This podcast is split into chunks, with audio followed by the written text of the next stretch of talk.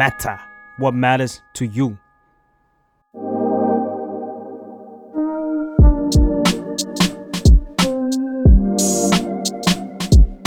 work hard work เรื่องใจในที่ทำงาน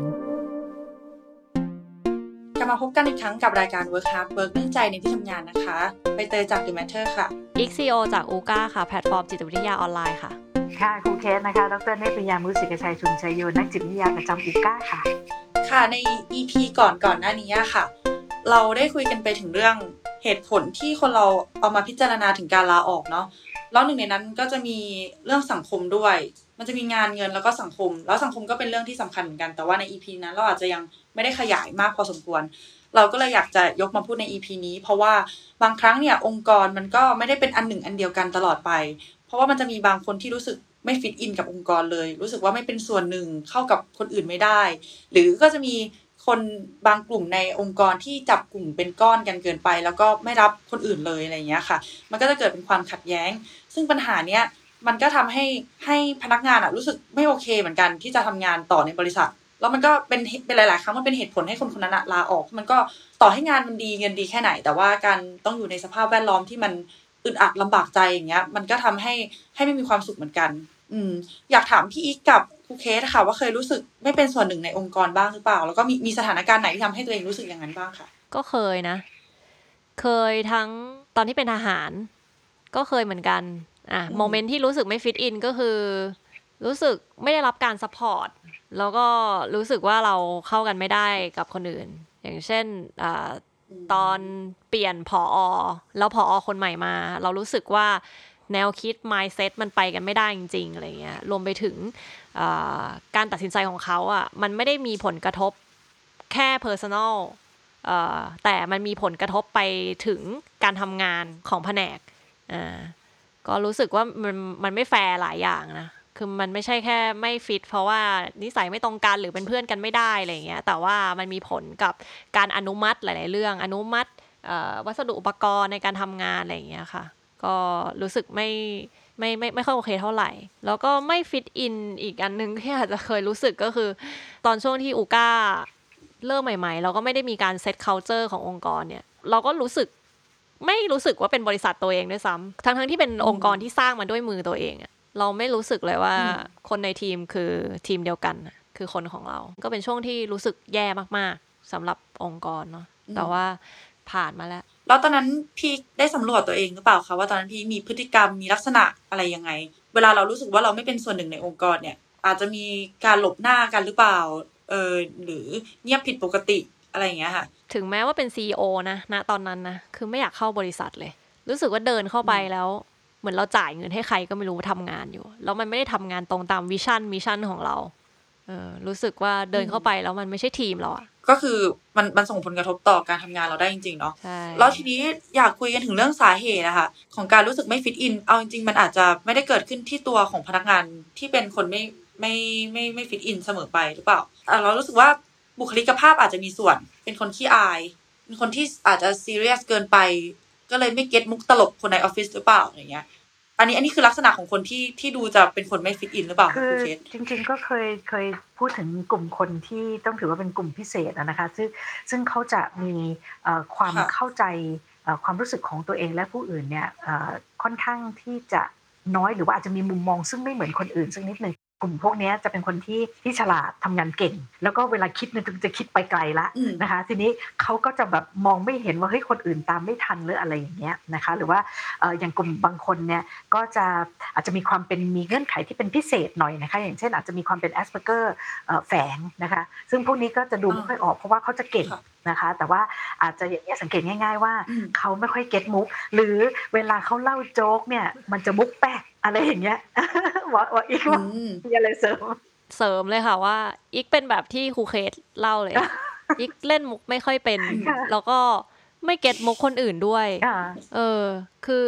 แล้วมีอยู่ช่วงหนึ่งในชีวิตด้วยที่อีกเคยถูก diagnosis ว่าเป็น Asperger อ่าเนี่ยคำคอมคำคอมเมนต์ที่อีกเคยได้รับเนาะค่ะ มีมีทั้งตั้งแต่ว่าแบบว่า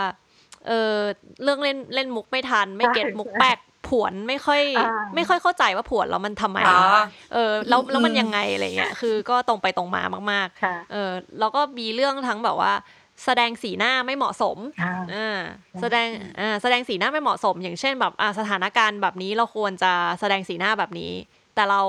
หน้าเราไปอีกทางหนึ่งอะไรเงี้ยอ่าใช่ใช่ใช่ใช่อ่าสมมุติว่าเราอยากที่จะเห็นอกเห็นใจเขาอะไรเงี้ยแต่หน้าเราอะหน้าเรามันไม่โอเคอะไรเงี้ยเออทั้งทั้งๆที่จริง ๆ ใจเราอะเรารู้สึกเออเราเราเห็นใจเขานะแต่กลายว่าคนฝั่งตรงข้ามอะกลับมองว่าเออเหมือนเราไม่ได้คิดแบบนั้นอะไรเงี้ยอ่าหรือหรือหรือหรือไม่ก็สิ่งหนึ่งที่เคยเคยเคยโดนคอมเมนต์เองเนาะอ่าอาจจะเทียบกันในฐานะหัวหน้าลูกน้องก็ได้ตอนนั้นก็คือเป็นเด็กนักเรียนอืมคุยกับคุณครู คุณครูมองหน้าแล้วบอกว่า เธอทำหน้าอย่างเงี้ย คนอื่นเขาได้เกลียดถึงได้เกลียดกันหมดไงอืมเออหนูทำอะไรใช่ไหเอมอกูทำอะไรวะเออ เราทำอะไรวะ คือเราก็งงมากเลยเพราะว่า เรารู้สึกว่าเราปกติมากๆอะ มันอาจจะเป็นเรื่องสังคมด้วย สมมติว่า อะที่ที่เกาหลีหรือญี่ปุ่นอะไรเงี้ยถ้าถูกดุต้องมองต้องมองต่ำไม่สบตา ถ้าอยู่ไม่ก้มหน้าคืออยู่ไปท้าทายเขาเออก็อาจจะคล้ายๆกันก็ได้ เหมือนแบบถูกอาจารย์คอมเมนต์มาในลักษณะที่ ต้องไปแก้ไขอย่างเงี้ยแต่เรามองหน้าเขาแล้วทำให้เขารู้สึกเหมือนเราท้าทาย ก็ต้องบอกว่ามันมีคนประเภทนี้จริง ๆ นะ ที่เขาไม่ได้คิดอะไรไม่ดีแต่เพียงแต่ว่าเขาอาจจะ react ไม่ถูกใจคนหมู่มาก เพราะว่าวิธีการสื่อสารเขาอะมันแตกต่างอืมมันแตกต่างคนจากคนทั่วไป แต่ว่าเขาไม่ได้มีจิตคิดไม่ดีอะไรอะเขาแค่มันเป็นวิธีการสื่อสารของเขาอะ แล้ว Asperger นี่ถึงถึงขั้นนี้ต้องที่ต้องรักษาไหมคะครูเคส คือ Asperger เนี่ยส่วนใหญ่เอ่อรักษาไม่ได้นะคะ คือคือเราต้องเรียกว่ามันเป็นความความพิเศษดีกว่า นะคะ แล้วก็คือคืออยากจะอืมให้คนมองอย่างนี้คือปัจจุบันเนี่ยจะมีเอ่อกลุ่ม Aspie เราเรียก Aspie แล้วกันนะชื่อเล่นนะคะเอ่อเกิดขึ้นเยอะมากเลยนะคะค่ะอันนี้สาเหตุก็ยังไม่ค่อยแน่ชัดนะคะอาจจะเป็นเรื่องของแบบอะไรอะสภาวะแวดล้อมของโลกที่เปลี่ยนแปลงไปอะไรเงี้ยฮะบางคนก็บอกว่าเอ๊ะอาจจะเกี่ยวกับการฉีดวัคซีนหรือเปล่าอะไรอย่างเงี้ยนะคะ แต่เอาเป็นว่าขณะนี้จะมีกลุ่มคนที่เป็น Aspie เนี่ยเยอะขึ้นนะคะ แล้วก็กลุ่มเนี้ยถือว่าเป็นกลุ่มที่ที่มีความสำคัญเพราะว่ากลุ่มนี้จะเป็นกลุ่มที่เก่งค่ะ คือเขาจะเรียนเก่งมากนะคะแล้วจะมีความคิดความอ่านอะไรที่ที่พุ่งไปข้างหน้า คือจุดบกพร่องเขานิดเดียวก็คือเรื่องของการไม่เข้าใจอารมณ์ความรู้สึกของผู้อื่นที่ที่หมออีกเอ่อยกตัวอย่างมาเนี่ยนะคะทีนี้ในยุคปัจจุบันเนี่ยมันเป็นยุคที่เราเนี่ยจะต้องอยู่รวมกันภายใต้ความหลากหลายนะคะคือคือณขณะนี้ผู้คนไม่ค่อยเข้าใจแล้วก็เลยเลยมองว่ากลุ่มคนที่แบบมีอะไรที่เป็นพิเศษมีอะไรที่แบบ คือคือเด่นไปเลยด้านใดด้านหนึ่งเนี่ยก็ไปมองว่าอะไรไม่เหมือนไม่เหมือนพวกตัวเอง เพราะฉะนั้นกลุ่มนี้ก็เลยจะเป็นเป้านะคะเป็นเป้าถ้าเป็นเด็กนักเรียนเนี่ยจะเป็นเป้าถูกเพื่อนแกล้งนะคะหรือไม่ก็แบบว่าถูกเพื่อนตัดออกนอกกลุ่ม ซึ่งจริง ๆ คือคนกลุ่มนี้ก็ไม่ได้มีอะไรแบบผิดปกติเพียงแค่ว่าคือจิตของเขาเนี่ยเขาเออคือถ้าเราแบ่งเป็น task oriented กับ people oriented เนี่ยกลุ่ม SB เนี่ย task oriented เลย คือจะทำงานเก่ง ขอพูดเสริม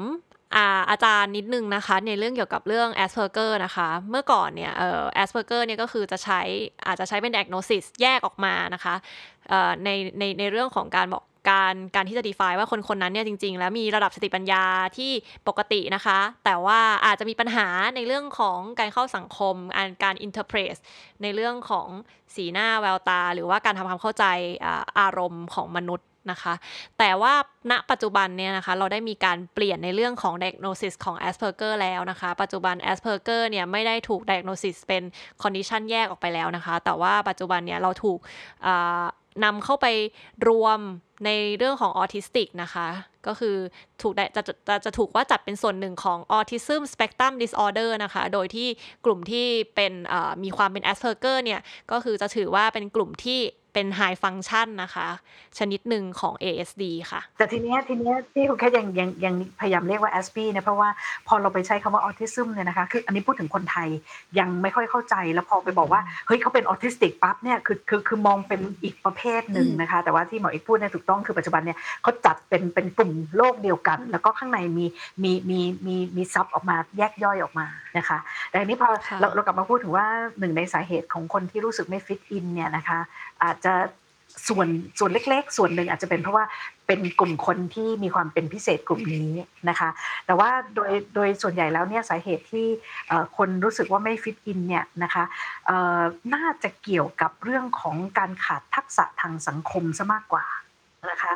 คืออย่างที่บอกแล้วว่ากลุ่มคนยุคใหม่นะคะน้องๆ ยุคใหม่เนี่ยเจอมนุษย์ตัวเป็นๆเนี่ยน้อยมาก ส่วนใหญ่ก็จะเจอเฉพาะเพื่อนที่โรงเรียน แล้วเพื่อนที่โรงเรียนก็คุยกันผ่านผ่านแบบมนุษย์ตัวเป็นๆน้อย ส่วนใหญ่ก็จะคุยผ่านโซเชียลอยู่แล้วถูกไหมคะ เพราะฉะนั้นเมื่อเมื่อมาเจอเอ่อกันในที่ทำงานซึ่งไม่มีความคุ้นเคย คือคือมาจากคนละสารทิศอะไรอย่างเงี้ยนะคะ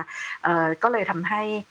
คนรุ่นใหม่ที่รู้สึกเครียดรู้สึกไม่ fit in เนี่ยมันดูเหมือนจะมีมากขึ้น เพราะว่าเอ่อพวกเขามองว่าคือคือไม่ใช่ไม่ใช่เขามองว่าทุกคนประหลาด แต่ว่าเขาเองไม่รู้ฉันจะเข้าไปในกลุ่มนี้ได้อย่างไรอะไรอย่างเงี้ยอ๋อเหมือนเหมือนเป็นคนที่วิตกกังวลทางสังคมนี้ด้วยหรือเปล่าจะว่าวิตกกังวลหรือเปล่าไม่ไม่ถึงขนาดวิตกกังวลนะคะเพียงแต่ว่าฉันก็ไม่รู้ว่าฉันจะฉันจะเข้าไปในกลุ่มนี้อย่างไร อย่างหนึ่งที่อยากเสริมอะค่ะก็คือเมื่อไม่นานนี้เนาะอีกก็จะเห็นเหมือนกันในหัวข้อในคลับเฮาส์อะไรเงี้ย คนแปลกอ่ารับมือคนแปลกยังไงอย่างเงี้ยอืมเออในที่ทำงานอะไรเงี้ยก็จะมีหลายรูปแบบด้วยอ่าจริงๆจริง ๆ แล้วเราก็รู้สึกว่าเอ๊ะมันเป็นหัวข้อแบบล่อเป้า อะ อืมมันเป็นหัวข้อแบบไหนที่เรียกว่าแปลกใช่ไหมคะใช่ใช่แต่มันเป็นหัวข้อที่แบบล่อเป้ามาก ๆเลย เพราะว่าส่วนตัวคือการที่การที่เราไปพยายามบอกว่าคนเนี้ย แปลกกว่าชาวบ้านนะมันทำให้ไม่เกิดความอืมหลากหลาย ในทางชีวภาพในที่ทำงานนะส่วนตัวคือ มนุษย์เราทุกคนก็เป็นคนแปลก เราก็มีความแปลกในตัวของเราเองฉันแปลกแบบนี้ เธอแปลกแบบนี้อะไรเงี้ยมันไม่มีใครเหมือนกันได้ร้อยเปอร์เซ็นต์หรอกเพราะเพราะฉะนั้นก็คืออย่างหนึ่งก็คือเรื่องของ diversity ในหลาย ๆ ด้านนะเป็นเรื่องที่สำคัญเป็น mindset ละกันเป็น mindset ที่ควรจะควรควรจะวางไว้ในองค์กรยุคใหม่นะก็จะทำให้ความขัดแย้งน่ะน้อยลง เอ่อเหมือนอย่างที่หมออีกพูดเลยว่ามนุษย์เนี่ยไม่เหมือนไม่มีใครเหมือนกันเลยนะคะ แต่ครั้นี้คนที่ resist to change หรือว่าไม่ไม่ไม่ยอมรับการเปลี่ยนแปลง คนพวกนี้สิคะจะรู้สึกอึดอัดกับความไม่เหมือน นะคะเพราะฉะนั้นเนี่ยเอ่อเอ่ออืมบางทีหนึ่งในเหตุผลที่ที่เรารู้สึกว่าเราไม่ฟิตอินเนี่ยเพราะว่าเฮ้ยเราเราเราเราตั้งเราตั้งป้อมของเราไว้ตรงนี้ แล้วเอ้ยไอ้กลุ่มเนี้ยมันเป็นอย่างนี้ เราก็รู้สึกว่าฉันไม่อยากจะเข้าไปอยู่ในกลุ่มสังคมนี้ เพราะว่าเขาคิดหรือเขาทำอะไรเงี้ยไม่เหมือนกับเรา มันก็เลยกลายเป็นว่าบางทีสาเหตุที่เรารู้สึกว่าไม่ฟิตอินเนี่ยนะคะเอ่อประการที่หนึ่งก็คือว่าเอ่อกลุ่มเนี่ยนะคะเขาเกาะกันเหนียวแน่น แล้วเขาผลักเราออก นะคะ หรือฝั่งตรงกันข้ามก็คือว่ากลุ่มเนี่ยเวลคัมนะ แต่เราเนี่ยแค่รู้สึกว่าฉันไม่เหมือนเธอ แล้วฉันก็เลยไม่อยากคุยกับเธอหรือเปล่านะคะเพราะฉะนั้นการที่จะมาดูว่าเรารู้สึกไม่ฟิตอินเนี่ยมองมองต้องต้องตีโจทย์ให้ดีว่ามันเป็นเพราะว่ากลุ่มเขาผลักเราออกมา หรือว่าตัวเราเองเนี่ยตั้งกำแพงขวางกั้นเรากับกลุ่มเอาไว้ค่ะเห็นด้วยค่ะเห็นด้วย แล้วถ้าอย่างคนที่ตั้งกำแพงตัวเองจากคนส่วนใหญ่อย่างเงี้ยค่ะไม่เออที่ผ่านมาก่อนหน้าเนี้ยมันจะมีพวก แบบทดสอบ MBTI ใช่ไหมคะตัวอักษรสี่ตัว แล้วพอเป็นตัว I ที่มาจาก introvert อะไรอย่างเงี้ย หลายคนจะจะคิดจะตีตราตัวเองให้ว่าตัวเองเป็น introvert ที่ไม่อยากสูงสิงกับคนอื่นอืมอะไรอย่างงี้ด้วย เราเราคิดว่าอาจจะมีคนที่เป็นปีคนที่เป็นแบบนี้จริงๆไหมที่รู้สึกว่า ฉัน introvert นะ แล้วฉันแบบว่าอยากอยู่อยากอยู่คนเดียวอยากอยู่แบบตัวคนเดียวอะไรเงี้ยก็เลยไม่ไม่ได้เข้าสังคมหมู่มากอืมพูดถึงเรื่อง introvert เนี่ยเอ่อ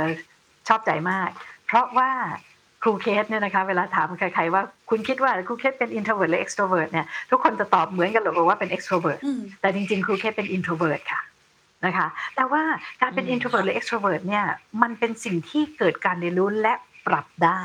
นะคะเพราะฉะนั้นครูเคสเอ่อเป็นเป็นเด็กที่ที่ชอบทำอะไรชอบศึกษาชอบอ่านหนังสือชอบชอบอยู่คนเดียวแล้วก็ใช้สมองนะคะเราเรียกว่า introvert นะคะแต่ว่าเมื่อเราออกไปทำงานเนี่ยเราต้องมีการปรับตัวให้กลายเป็น extrovert นะคะหรือหรือในขณะเดียวกันอืมบางคนเนี่ยเป็น extrovert มากๆเลยนะคะคือประเภทอยู่คนเดียวไม่ได้ฉันเหงาฉันต้องมีเพื่อนตลอดเวลา เวลามาทำงานเนี่ยคุณก็ต้องปรับตัวเป็น introvert บ้าง ไม่ใช่วันๆเอาแต่แบบพูดคุยงานการไม่ทำอะไรอย่างเงี้ยนะคะเพราะฉะนั้นจริง ๆแล้วอืมไม่ว่าคุณจะบอล to be introvert หรือว่า extrovert เนี่ยทุกคนสามารถเรียนรู้ที่จะค่อยๆ ปรับให้ให้ให้กลายมาอยู่ตรงกลางนะคะ คือบางขณะเป็น introvert ได้บางขณะเป็น extrovert ได้ นะคะแต่ครั้นี้อย่างที่บอกแล้วว่าเอ่ออืมกลุ่มคนที่รู้สึกว่าฉันไม่ฟิตอินในองค์กรเนี่ยอาจจะเป็นเพราะว่า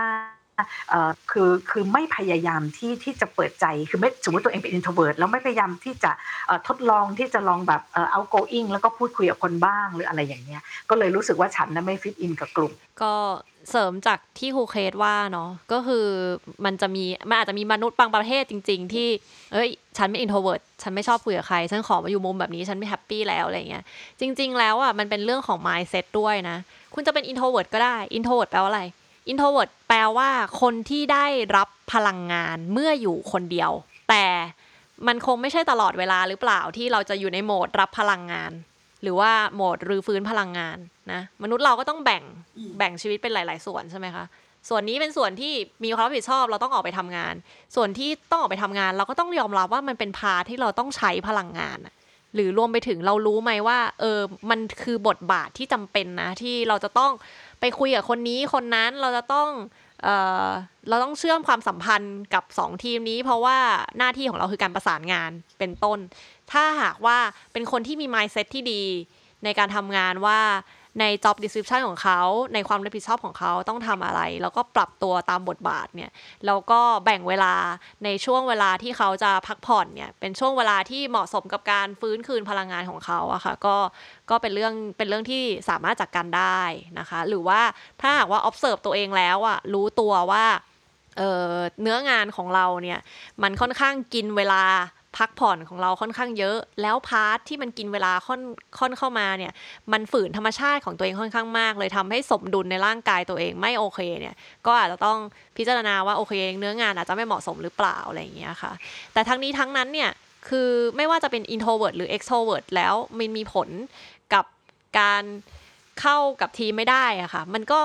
มันก็มีหลากหลายนะคะ เพราะว่าก็เคยมีเหมือนกันเนาะสมมติว่าทั้งทีมอะ introvert หมดเลย ทีนี้คนที่เข้าถึงเข้าเข้ากันยากเนี่ยมันไม่ใช่คนที่เป็น introvert ด้วยกันแล้วเพราะทุกคน happy ที่เป็น introvert ด้วยกัน แต่คนใหม่ที่เข้ามาเป็น extrovert คนที่เป็น extrovert อะ awkward เพราะไม่มีใครคุยกับเขา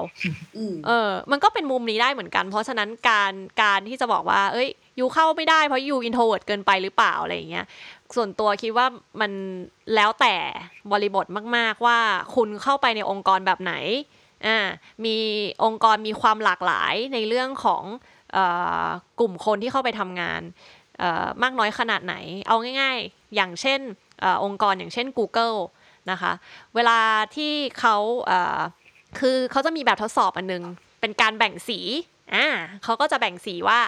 โอเค ฉันเป็นคนสีนี้นะ ฉันเป็นสีเขียวนะ ฉันเป็นสีเหลือง อ่า แล้วแต่ละสีเนี่ยก็มีไดนามิกที่ไม่เหมือนกัน อ่า บางองค์กรก็อาจจะเคยทำเป็นแบบเป็นดิสอะไรอย่างเงี้ยค่ะ เขาบอกว่าองค์กรที่ดีเนี่ยคือควรจะมีความหลากหลายตรงเยอะๆ ไม่ใช่แบบโอ้โหค่อนไปทางสีเขียวอย่างเดียว หรือค่อนไปทางสีแดงอย่างเดียว การที่มันมีสมดุลของมีอ่าการ hiring ที่สามารถสร้างคนที่มีความหลากหลายเข้ามาได้เนี่ยมันจะช่วยทำให้อ่าเกิดผลลัพธ์ในการทำงานที่ดีกว่า อ่าไม่ใช่ว่าคิดงานมันก็จะเอียงไปทางใดทางหนึ่งอ่าหรือว่า dynamic ในการทำงานจะเอียงไปทางใดทางหนึ่ง การที่มีคนหลากหลายเนี่ยเอ่ออยู่ในทีมเดียวกันนะคะมันก็ช่วยทำให้ผลักทีมเข้าไปข้างหน้าได้ดีมากขึ้น เหมือนอย่างเช่นอ่า theory อย่างเช่น สัตว์สี่ทิศนะอ่ามีอะไรบ้างมีหนู มีนกอินทรีมีแมวไม่ใช่อ่ามีหนูนกอินทรีมีหมี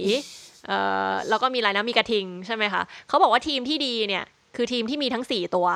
ไม่ใช่ทีมที่ค่อนหมีอะค่อนหมีเยอะเอาก็หมีอย่างเดียวเลยไม่ execute เลยอ่าหรือว่ากระทิงกระทิงอย่างเดียวจนแบบโอ้ไม่มีใครคอมโพมายเลย เพราะฉะนั้นเนี่ยการที่อ่าจะบอกว่าอุ้ยฉันเงียบอะฉันเงียบเยอะฉันค่อนหนูแล้วกันฉันค่อนหนูหรือว่าฉันค่อนหมีอะไรเงี้ยแล้วฉันเลยเข้าถึงไม่ได้ มันไม่จริง เพราะว่าแต่ละคนเนี่ยสามารถส่งเสริมองค์กรในแบบของตัวเองได้ทางนั้น องค์กรควรมีความหลากหลายของ personality ของอความเป็นคนคนนั้นนะคะ แล้วก็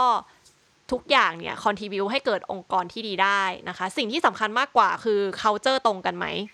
culture เนี่ยมันไม่ใช่การ define ว่าคุณควรจะมี personality แบบนั้นแบบนี้นะ แต่ culture คือคุณมี core value ที่มันตรงกันไหม คุณให้ value สิ่งนี้ เหนือสิ่งนี้เป็นสิ่งที่ accept อืมร่วมกันไหม คิดว่าตรงนี้เนี่ยเป็นเรื่องที่สำคัญมากกว่า รวมไปถึงการที่เราเข้าไปในองค์กรแล้วเรารู้สึกว่ามันฟิตไม่ฟิตอะค่ะมันไม่ฟิตเพราะว่าเขารวมกันเป็นกลุ่มอะไรเงี้ยบางทีเราอาจจะต้องดูที่ nature ขององค์กรด้วย nature ขององค์กรเนี่ยคือส่งเสริมให้เกิดการเกาะกลุ่ม ส่งเสริมให้เกิดการเมืองขึ้นในองค์กร มันก็จะทำให้เราอึดอัด ถ้าเราไม่ได้อยู่ฝ่ายใดฝ่ายหนึ่ง แต่ถ้าเราอยู่ในองค์กรที่ไม่ได้ส่งเสริมให้มี politics ไม่ได้ส่งเสริมให้มีกลุ่มก้อน ให้ทุกคนทำงานร่วมกันเป็นปึกแผ่นในทีมจริงๆอ่าไม่จำเป็นว่าคุณต้องอยู่ฝ่ายไหน เมื่อคุณที่อยู่ในองค์กรแบบนี้ ก็ไม่มีความจำเป็นเหมือนกันที่คุณต้อง blend in เพื่อที่จะเข้ากลุ่มอะไร เพราะว่ามันไม่ได้มีกลุ่มแยกที่ขัดแย้งกันขนาดนั้นพี่ขอเสริมอีกสาเหตุหนึ่งนะคะ ที่ทำให้เรารู้สึกว่าเราไม่ไม่ fit in ในองค์กรเนี่ยจริง ๆแล้วอย่าอย่าเพิ่งไปมองว่า introvert extrovert เลย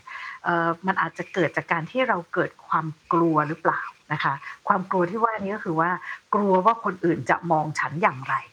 นะคะความกลัวอันนี้ก็เลยทำให้เราแบบว่าไม่ไม่ reach out คือไม่ไม่พยายามเปิดหรือว่าพยายามค่อย ๆ เข้าไปเรียนรู้อะไรอะกลุ่มใหม่ ๆ อะไรอย่างเงี้ยค่ะคือจากที่พี่อีกพูดมาเมื่อกี้ค่ะ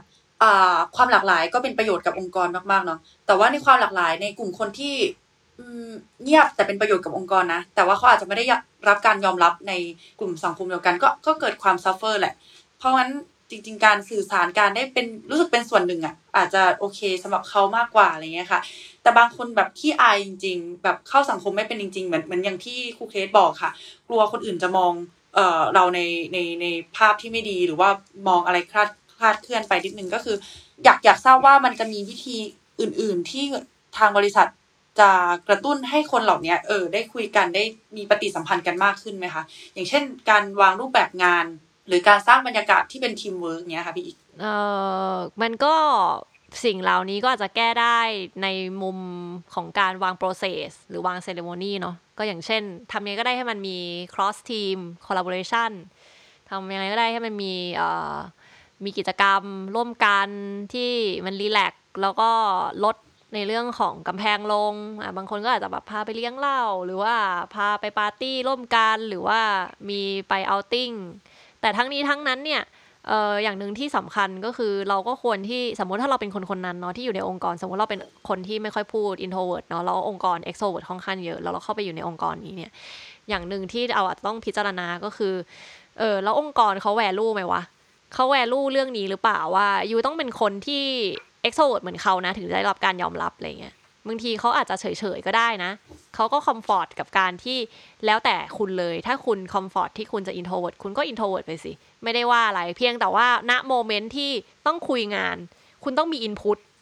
อ่าต้องคุยงานต้องให้ความเห็นงาน ต้อง criticize งาน หรือว่าเป็นบทบาทที่ต้องการ input จากคุณแล้วคุณไม่ใส่ input อะอันนี้คือมันบกพร่องในเชิง performance แหละมันไม่ใช่เรื่อง personality แหละแต่มันเป็นเรื่องของว่าคุณมี contribu ให้กับ งานจริง ๆ หรือเปล่าค่ะ ก็ก็คงเป็นมุมประมาณนี้นะคะ แต่ว่าถ้าหากว่านอกเหนือจากเรื่องงานแล้วเนี่ย มันก็เป็นเรื่องของ personal แหละอ่าแล้ว personal เราจะเชื่อมกันได้ยังไง อันนี้ก็แล้วแต่ creativity ของของ HR นะเอ่อบางที่เขาก็จะมี ceremony อย่างเช่นโดนัทนะอันนี้เป็นปลั๊กอินในใน Slack นะ ติดท็อป 10ปลั๊กอินที่คนมีใน Slack ด้วยนะคะสำหรับคนที่ใช้ Slack ก็คือมันจะเป็นเอ่อมันจะเป็นเหมือนปลั๊กอินที่ช่วยแรนดอมให้คนได้มาคุยกัน อย่างเช่นว่าอะลองแรนดอมดูซิวีคนี้เราได้คุยกับใครอะไรเงี้ยเออมันก็จะจับคู่มาสร้างห้องขึ้นมา แล้วก็ให้คนสองคนที่จริง ๆ อาจจะอยู่แบบคนละโยชน์เลยไม่ได้อยู่ไม่ไม่ไม่มีความจำเป็นที่ต้องมาคุยกัน ได้มีโอกาสได้คุยกันอะเราได้คุยกันแล้วนะ ไปกินโดนัทกันไหมอ่ามันก็เป็นหนึ่งในกลไกแบบน่ารักน่ารักที่เอ่อ ทีม HR สามารถมี creativity ตรงนี้ได้เนาะนอกนอกจากสิ่งที่องค์กรจะทำให้ให้พนักงานเนี่ยฟิตอินกันมากขึ้นเนี่ยนะคะพี่อยากจะให้เทคนิคสำหรับตัวพนักงานด้วยนะคะที่ที่เขาเกิดความรู้สึกว่าเขาไม่ฟิตอิน นะคะว่าแล้วทำยังไงถึงจะฟิตอิน จริงๆแล้วมันมีเทคนิคการเข้ากลุ่มแบบง่าย ๆนะคะ คือคืออย่างนี้ที่ต้องพูดเรื่องนี้เพราะว่าบางทีองค์กรเนี่ยจัดกิจกรรมมาให้มากมายแล้ว แต่ตัวพนักงานที่รู้สึกไม่ฟิตอินก็ยังแบบยังไม่เข้าร่วม หรือบางทีก็เข้าร่วมแบบยืนอยู่ข้างๆ อะไรประมาณนี้นะคะเทคนิคการเข้ากลุ่มสำหรับคนที่รู้ตัวแล้วว่าฉันเนี่ยอาจจะคุยไม่เก่ง ฉันอาจจะ อะไรอะไม่มีเรื่องคุยหรืออะไรก็ตามนะคะ เทคนิคแรกเลยที่ง่ายที่สุดเลยนะคะ ก็คือพยายามพาตัวไปอยู่ในกลุ่มนะคะ ไม่ต้องกังวลใจว่าฉันไม่มีอะไรพูดนะคะคือคือคนคนที่เข้าอยู่ในกลุ่มมักจะกังวลใจคุยอะไรคุยอะไรเขาคุยอะไรกันฉันฟังไม่รู้เรื่องอะไรอย่างเงี้ยนะคะ คือขอให้รู้ว่าเข้าไปอยู่ในกลุ่มก่อนนะคะพอไปอยู่ในกลุ่มแล้วก็ค่อยๆมีเทคนิคเออแทรกซึมนะคะ เช่น อืออ่าฮะอะไรอย่างเงี้ยนะคะ คือใครเขาพูดอะไรเราฟังไปอย่างเดียวเราไม่จำเป็นจะต้องเอ่อพูดนะอืออ่าฮะเหรอโอ้โห สุดยอดอะไรอย่างเงี้ยนะคะ ลองลองใช้เทคนิคนี้ดูสักพักหนึ่งแล้วเราก็จะค่อยๆรู้สึกเองว่าเราเริ่มเข้ากลุ่มได้นะคะอันนี้พอเริ่มรู้สึกว่าเป็นส่วนหนึ่งของกลุ่มแล้ว เราก็ลองฟังว่ากลุ่มนี้เขาชอบคุยเรื่องอะไรนะคะ เราก็อาจจะค่อยๆพูดคุยในเรื่องนั้น หรือบางวันเราอาจจะไปหาท็อปิกนะคะที่ที่เราเพิ่งไปดูทีวีมาหรืออะไรอย่างนี้มา ก็นำมาคุยกับกลุ่มได้ ถ้าเป็นอย่างนี้ปั๊บเนี่ย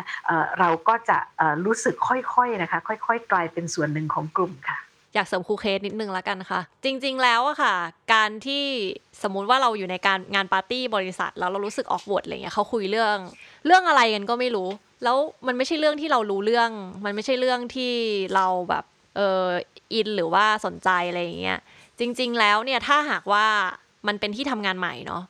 สิ่งที่ดีที่หัวหน้าของเขาเนี่ยหรือคนที่ต้องดูแลเขาอะต้องเป็นคนทำ คืออันนี้คือสิ่งเป็นสิ่งสำคัญนะ ที่อีกมองว่าหัวหน้าที่ดีควรจะทำก็คือควรที่จะเป็นตัวเรียกว่าไงดีอะเป็นคนคอย เป็นคนคอยเสริมอะเป็นคนคอยยิงส่งอะเพื่อที่จะเปิดโอกาสให้น้องใหม่ที่มาในทีมอะได้มีโอกาสแชร์ความเห็นหรือชวนเขาคุยอะไรอย่างเงี้ยค่ะ ก็คือเป็นทักษะที่อาจจะยากเนาะสำหรับหัวหน้าบางคนที่เป็น introvert นะเออ ส่วนตัวก็บอกตามตรงว่าตัวเองเนี่ยก็ไม่เก่งเหมือนกัน แต่ว่าต้องฝึกเออคือต้องมีความเป็นผู้ใหญ่มากพอที่จะก้าวข้ามความรู้สึกว่าแบบเราไม่อยากทำอะ คือเราต้องช่วยเขาอะ น้องน้องเขาอาจจะไม่ไม่ไม่ไม่คุ้นชินสถานการณ์แล้วเขาต้องการความช่วยเหลือจริง ๆ ในการที่เข้าสังคม เราในฐานะที่เราเป็นผู้ใหญ่ ถึงแม้ว่าจริง ๆ เราอาจจะไม่ได้ยังไม่ได้อินกับน้องคนนี้มากนะ เออแต่เขาเป็นเด็กภายใต้อนาคของเราเราอยากให้เขาสบายใจที่จะอยู่ในสังคมแบบนี้ แล้วก็ควรที่จะเออช่วยเชื่อมประโยคอะไรอย่างเงี้ยแบบถามเป็นยังไงอ่าบ้านอยู่ที่ไหนหรือว่าเเรื่องนี้อ่าน้องคนนี้มีความเห็นว่ายังไง หรือว่าเสริมบรรยากาศให้น้องคนนั้นได้มีโอกาสเข้ามาอยู่ในความสัมพันธ์ของของโต๊ะสนทนา เพราะว่าก็เคยเจอเหตุการณ์แบบนี้เหมือนกันที่ว่า เหมือนหัวหน้าหรือว่าคนในกลุ่มอะพิกอัพไปแล้วว่า คนคนนี้ไม่ฟิตอิน แล้วก็เลือกที่จะหันหลัง เลือกเลือกเลือกที่จะหันหลังไม่คุยกับคนคนนี้ แล้วก็คุยกับส่วนอื่นของวงอย่างเห็นได้ชัดอะไรเงี้ย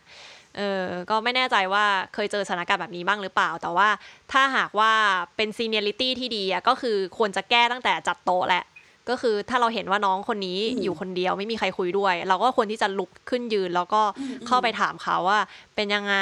เออชวนเขาคุยอะไรอย่างเงี้ยหรือไม่ก็อะไปเดินเล่นตรงนู้นตรงนี้กันไหมอะไรอย่างเงี้ยมันก็ช่วยทำให้สถานการณ์ดีขึ้นอะไรอย่างเงี้ยครับ ก็ก็เป็นเป็นเรื่องชวนคิดละกันค่ะสำหรับคนที่ต้องดูแลคนหรือเป็นเป็นหัวหน้าพอพี่พูดเรื่องจัดโต๊ะอันนี้สำคัญมากเลยค่ะ เพราะว่าตอนที่เข้ามาทำงานแรก ๆ ก็คือ ตอนนั้น The Matter จะมีแบ่งเป็นสองห้อง แล้วก็เป็นกระจกใสเลยกั้นเอาไว้ตรงกลาง คือเราอะมองเห็นคนที่อยู่ห้องข้างๆนะคะ แต่มันไม่สามารถคุยได้ เพราะมันมีแค่กระจกใสบางๆ จริง ๆกั้นไว้ แล้วการจะแบบว่าหาหาเรื่องไปคุยกับกับคนในห้องนั้นอะคือคือห้องที่เราอยู่อะมันมีแค่สี่คนเอง แต่ว่าอีกห้องหนึ่งอะโอ้โหคนเยอะมากแล้วเขาดูคลื้นเคงสนุกมากแล้วเราแบบ ชิบหายแล้วเราจะทำยังไงดีวะแบบมันมันมีแค่กระจกคือเราเห็นว่าเขาเฮฮากันอยู่อะแต่เราไม่สามารถจอยวงสนทนานั้นได้ เราด้วยความที่ที่เราเป็นพนักงานใหม่ เราจะเอาข้ออ้างอะไรในการแบบว่า เดินไปที่ห้องนั้นดีอะค่ะ เออ แบบเรื่องงานก็ไม่ใช่อยู่ๆจะเดินเข้าไปก็เอ๊ะแปลกๆเนี่ยจนกระทั่งเออไม่ใช่สิก่อนหน้านั้นจะมีเพื่อนคนหนึ่งที่ที่ทำงานมาก่อนหน้าเรา แล้วคือเขาอยู่มาหลายเดือนแล้ว แต่ก็ยังยังไม่ไม่ไม่ไม่ฟิตอินกับคนทั้งหมด เท่าไหร่อะค่ะ คือเขาก็นั่งอยู่ตรงข้ามเราเลยอยู่ในห้องที่มันมีแค่สี่คน อืมแล้วทีนี้เขาก็เรารู้สึกว่ามันเป็นส่วนหนึ่งที่ทำให้เขาตัดสินใจลาออกด้วยแหละ เพราะว่ามันเป็นสถานการณ์ที่ค่อนข้างอึดอัดใจนิดนึง แต่หลังจากที่เขาออกไปไม่นานประมาณเดือนสองเดือนเนี่ย The MATTER ก็เอากระจกนั้นออก เออ แล้วมันแบบ เออ เราเรารู้สึกว่าถ้าเกิดว่ายังมีกระจกนั้นต่ออะเราน่าจะรู้สึกเหมือนเพื่อนคนนั้นแน่เลย ก็คือรู้สึกอึดอัดแบบไม่รู้จะเข้าหายังไง มันไม่มีเหตุผลให้เดินไปที่ห้องนั้นนะคะอืม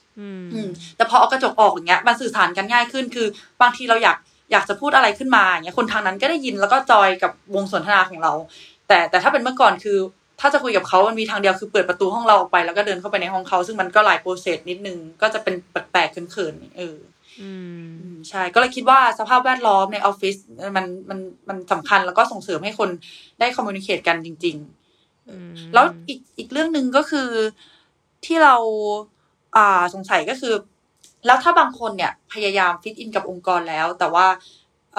มันมันเข้ากันไม่ได้จริงๆอะค่ะ แต่เรื่องงานยังพอถูถ่ายไปได้อะเราควรจะปล่อยผ่านเรื่องสังคมเลยดีหรือเปล่า คือเราไปเสิร์ชดูเอ่อหลายกระทู้เลยที่พูดเกี่ยวกับเรื่องแบบมันโอเคไหมที่เราจะรู้สึกไม่ฟิตอินอย่างเงี้ย คือหลายกระทู้ค่อนข้างบอกว่าว่าโอเค ก็คือแบบเหมือนว่า ก็ช่างช่างสังคมไปเธอตั้งใจทำงานอะดีแล้วซึ่งจริงๆแล้วมันดีหรือเปล่า อืมถ้า ถ้าถ้าจะถามว่าการไม่ฟิตอินดีหรือไม่ดีเนี่ยมันมันต้องกลับมามองว่าคุณกำลังตีความจากมุมมองของตัวของเราเอง หรือว่าตีความจากมุมมองของคนอื่นนะคะทีนี้สมมุติว่าถ้าคนอื่นเขามองว่าเอ้ยยายคนนี้มันตัวประหลาดหรืออะไรอย่างเงี้ยนะคะบางทีเราอาจจะต้องพยายามนะคะทำความเข้าใจว่ากลุ่มเนี่ยเขามองอย่างไรหรือเขาคาดหวังเขาคาดหวังอยากให้เราทำอะไรอย่างไร นะคะยกตัวอย่างเช่นจริง ๆ กลุ่มเขาไม่ค่อยมองว่าเราประหลาดอะไรมากมายหรอกค่ะยกเว้นว่าถ้าเราจะทำพฤติกรรมอะไรบางอย่าง ซึ่งมันไปส่งผลกระทบต่อเขานะคะยกตัวอย่างเช่นออพอมีปัญหาปัญหาก็หายเว็บไปเลยแล้วติดต่อไม่ได้ อย่างเงี้ยกลุ่มก็อาจจะมองว่าเฮ้ยคนเนี้ยเขามีพฤติกรรมแบบแปลกๆนะอะไรอย่างเงี้ย นะคะ จริงๆ ถ้าเผื่อว่าเราพยายามเข้าใจว่าความคาดหวังของกลุ่มเป็นอะไรนะคะ แล้วก็พยายามค่อยๆนะคะค่อยๆ พบกันครึ่งทางไม่ไม่มีความจำเป็นว่าเราจะต้องแบบโอ้โหหยวนยอมแล้วเปลี่ยนตัวเองขนาดนั้น แต่ว่าควรจะพบกันครึ่งทางนะคะด้วยความเข้าใจว่ากลุ่มมีความคาดหวังอย่างไร ก็ก็น่าจะปรับตัวได้ แต่ส่วนใหญ่แล้วความรู้สึกที่ไม่ฟิตอินเนี่ยน่าจะเกิดจากตัวของเราตีความบรรยากาศรอบๆมากกว่าค่ะ นะคะเพราะว่าเท่าเท่าที่ได้ได้มีโอกาสพูดคุยกับน้องๆที่มาปรึกษา แล้วเขารู้สึกว่าเขาไม่ฟิตอินเนี่ยพบว่ามักจะเป็นการตีความคำพูดของกลุ่มนะคะแล้วแล้วเขาไม่เข้าใจ นะคะหรือหรือบางทีเขาอาจจะเป็นมีฟิกซ์ไมซ์เซตว่าเออคนนี้เพื่อนฉันนะเออวันนั้นคุยกันสนุกสนานนะคะอีกวันหนึ่งเนี่ยเออพอไปทักแล้วเพื่อนคนนั้นเงียบกริบอะไรอย่างเงี้ยเขาอาจจะตีความเข้าใจผิดไปเองว่าเอ้ยทำไมเกิดอะไรขึ้นทำไมเพื่อนไม่คบชั้นอะไรเงี้ยบางทีอาจจะต้องรู้จักกันมองมองพบกันครึ่งทางคือคือมองคนละมุมบ้างว่าเฮ้ยวันนี้ไอ้เพื่อนคนนี้มีปัญหาเอ่ออะไรอะถูกไอดามาหรือเปล่าอะไรอย่างเงี้ยนะครับเพราะฉะนั้นเออถ้าถ้าจะจะถามว่าเอ่อ ใคร fit in หรือไม่ fit in เนี่ยมันก็ต้องมองสองมุมว่าตัวฉันเนี่ยไปไปมีความรู้สึกว่าฉันไม่ฟิตเองไม่ fit in เองหรือเปล่า หรือประการที่สองเนี่ยกลุ่มมีความคาดหวังอย่างไรหรือเปล่า ก็คำถามของใบเตยเนาะคิดว่าแล้วแต่ว่าความไม่ fit in ของเราอะมัน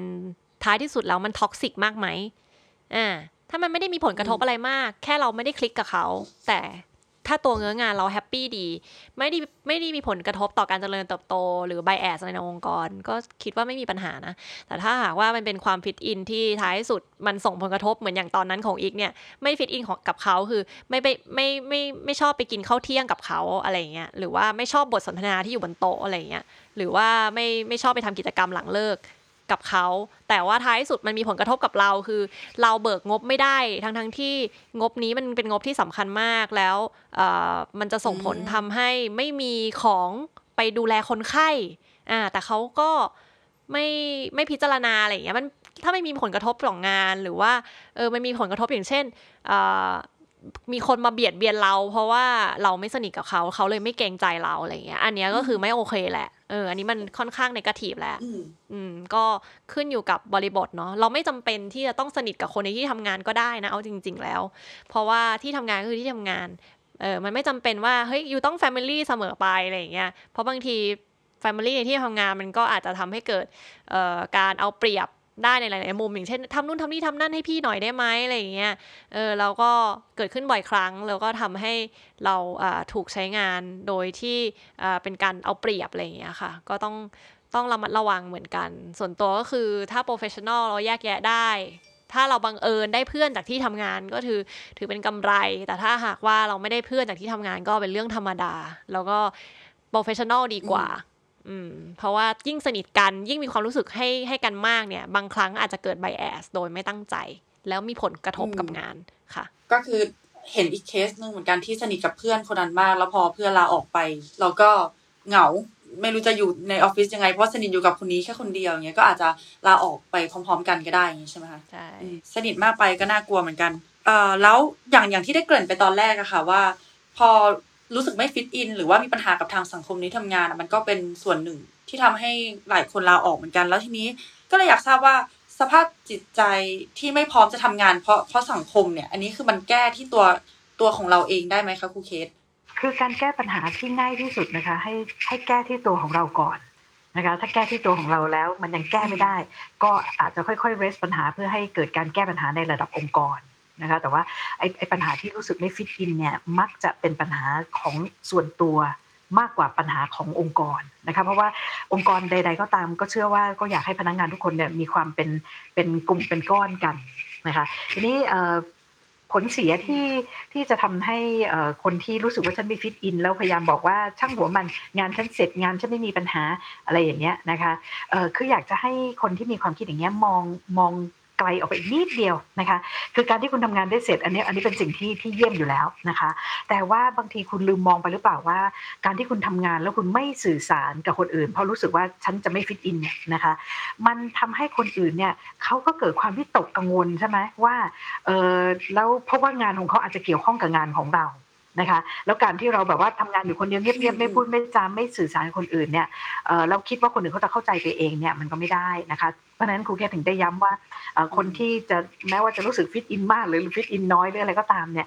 ควรจะต้องค่อยๆ ปรับตัวให้เข้าสู่ตรงกลางนะคะ คือคือไม่ไม่ได้บอกว่าเราต้องเปลี่ยนแบบขาวดำไม่ใช่แต่ว่า คือเราจะต้องค่อยๆนะคะปรับตัวเข้ากับคนอื่นหรือองค์กรกับตัวเราให้มาเจอกันครึ่งทางตรงกลาง นะคะทีนี้คนที่ที่พยายามมองข้ามนะคะ ก็อยากจะเตือนไว้นิดเดียวนะคะว่าบางทีถ้าเรามองข้ามว่าก็ช่างหัวคนอื่นเสียใครจะคิดไงกับฉันฉันมีความสุขของฉันบางทีเรากำลังพยายามเข้าใจตัวเองด้วยด้วยด้วย conscious mind เท่านั้นหรือเปล่า คอนเซนต์มายก็คือความมีเหตุมีผลนะคะเราก็ให้เหตุผลว่าฉันไม่ได้ไปหนักตาปลาใคร ฉันไม่ได้ไปทำให้ใครเดือดร้อนงานการฉันเสร็จอะไรอย่างเงี้ยนะคะไม่มีปัญหา แต่จริง ๆ แล้วในระดับ unconscious mind ของเราเนี่ยเราจะเกิดความวิตกกังวลนะคะ ถามว่าทำไมคุณแค่ถึงพูดอย่างนี้ เพราะว่ายังไงก็ตาม ไม่ว่าเราจะบอกว่าฉันเป็น introvert ฉันไม่ต้องมีมนุษย์ก็ได้ฉันไม่ต้องคบใครก็ได้ แต่มนุษย์โดยรวมเนี่ยเป็นสัตว์สังคมค่ะ เพราะฉะนั้นในในในจิตของเราในระดับจิตไร้สำนึกเนี่ยเราจะรู้สึกว่าแบบ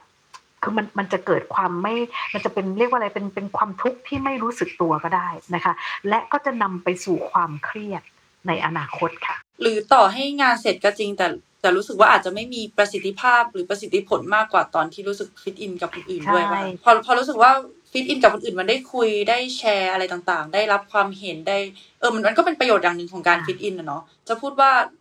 ฉันไม่ต้อง fit in ก็ได้อย่างนี้มันก็มันก็ไม่ถูกเสมอไปอย่างที่บอกในตอนต้นไงคะว่าบางที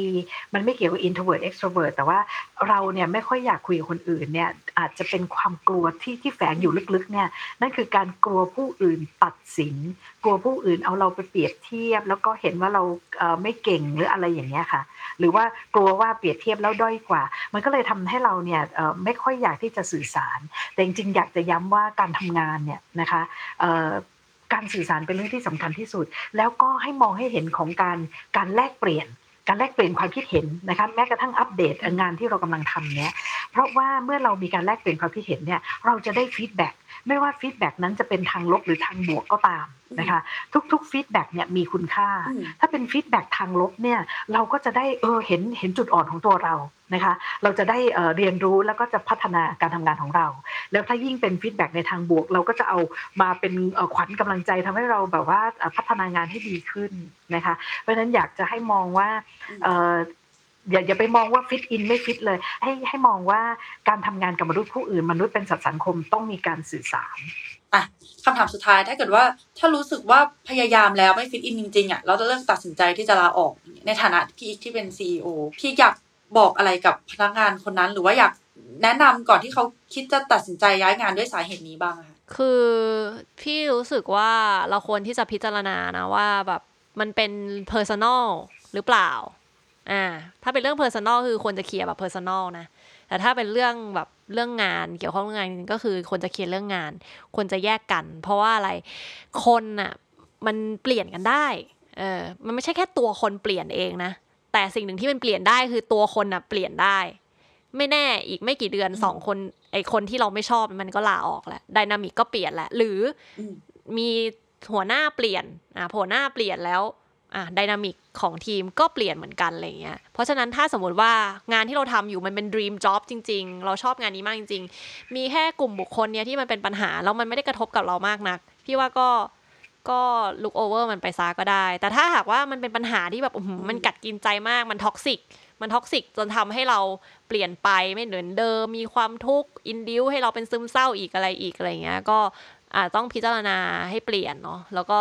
แล้วก็อินฟอร์ม HR ว่าแบบปัญหาที่เกิดขึ้นมันคืออะไรอะไรเงี้ยแต่สิ่งที่สำคัญที่สุดคือตัวเราเองอะเราต้องแยกให้ออกก่อนว่าเรื่องนั้นนะมันเป็นเรื่อง personal หรือมันเป็นเรื่อง professional อืมครับค่ะ วันนี้วันนี้เราก็ได้หลายทางออกเลย ไม่ว่าจะเป็นในมุมขององค์กรที่อาจจะ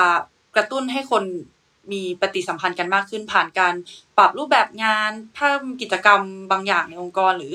สร้างสร้างทีมเวิร์กหนึ่งขึ้นมา หรือว่าเปลี่ยนที่นั่งก็ได้เรื่องเล็กๆน้อยๆอย่างเงี้ยมันก็ส่งเสริมให้คนพูดกันได้แหละ หรือในสิ่งที่ครูเคสแนะนำมาก็ได้ค่ะ เป็นเรื่องของการเอาตัวเองเข้าไปอยู่ในกลุ่มนั้นก่อนเนาะแล้วก็พยายามเรียนรู้ nature ของเขาว่าเขาชอบคุยกันเรื่องอะไร หาจุดหาจุดร่วมกันที่เรามี แล้วก็พอจะพูดได้ก็อาจจริงอาจอาจไม่ต้องฝืนตัวเองมากก็ได้ไงค่ะแต่ก็พยายามที่จะที่จะพูดคุยกับเขาก็อาจจะเป็นจุดเริ่มต้นของความสัมพันธ์ในองค์กรที่ดีก็ได้ เพราะว่า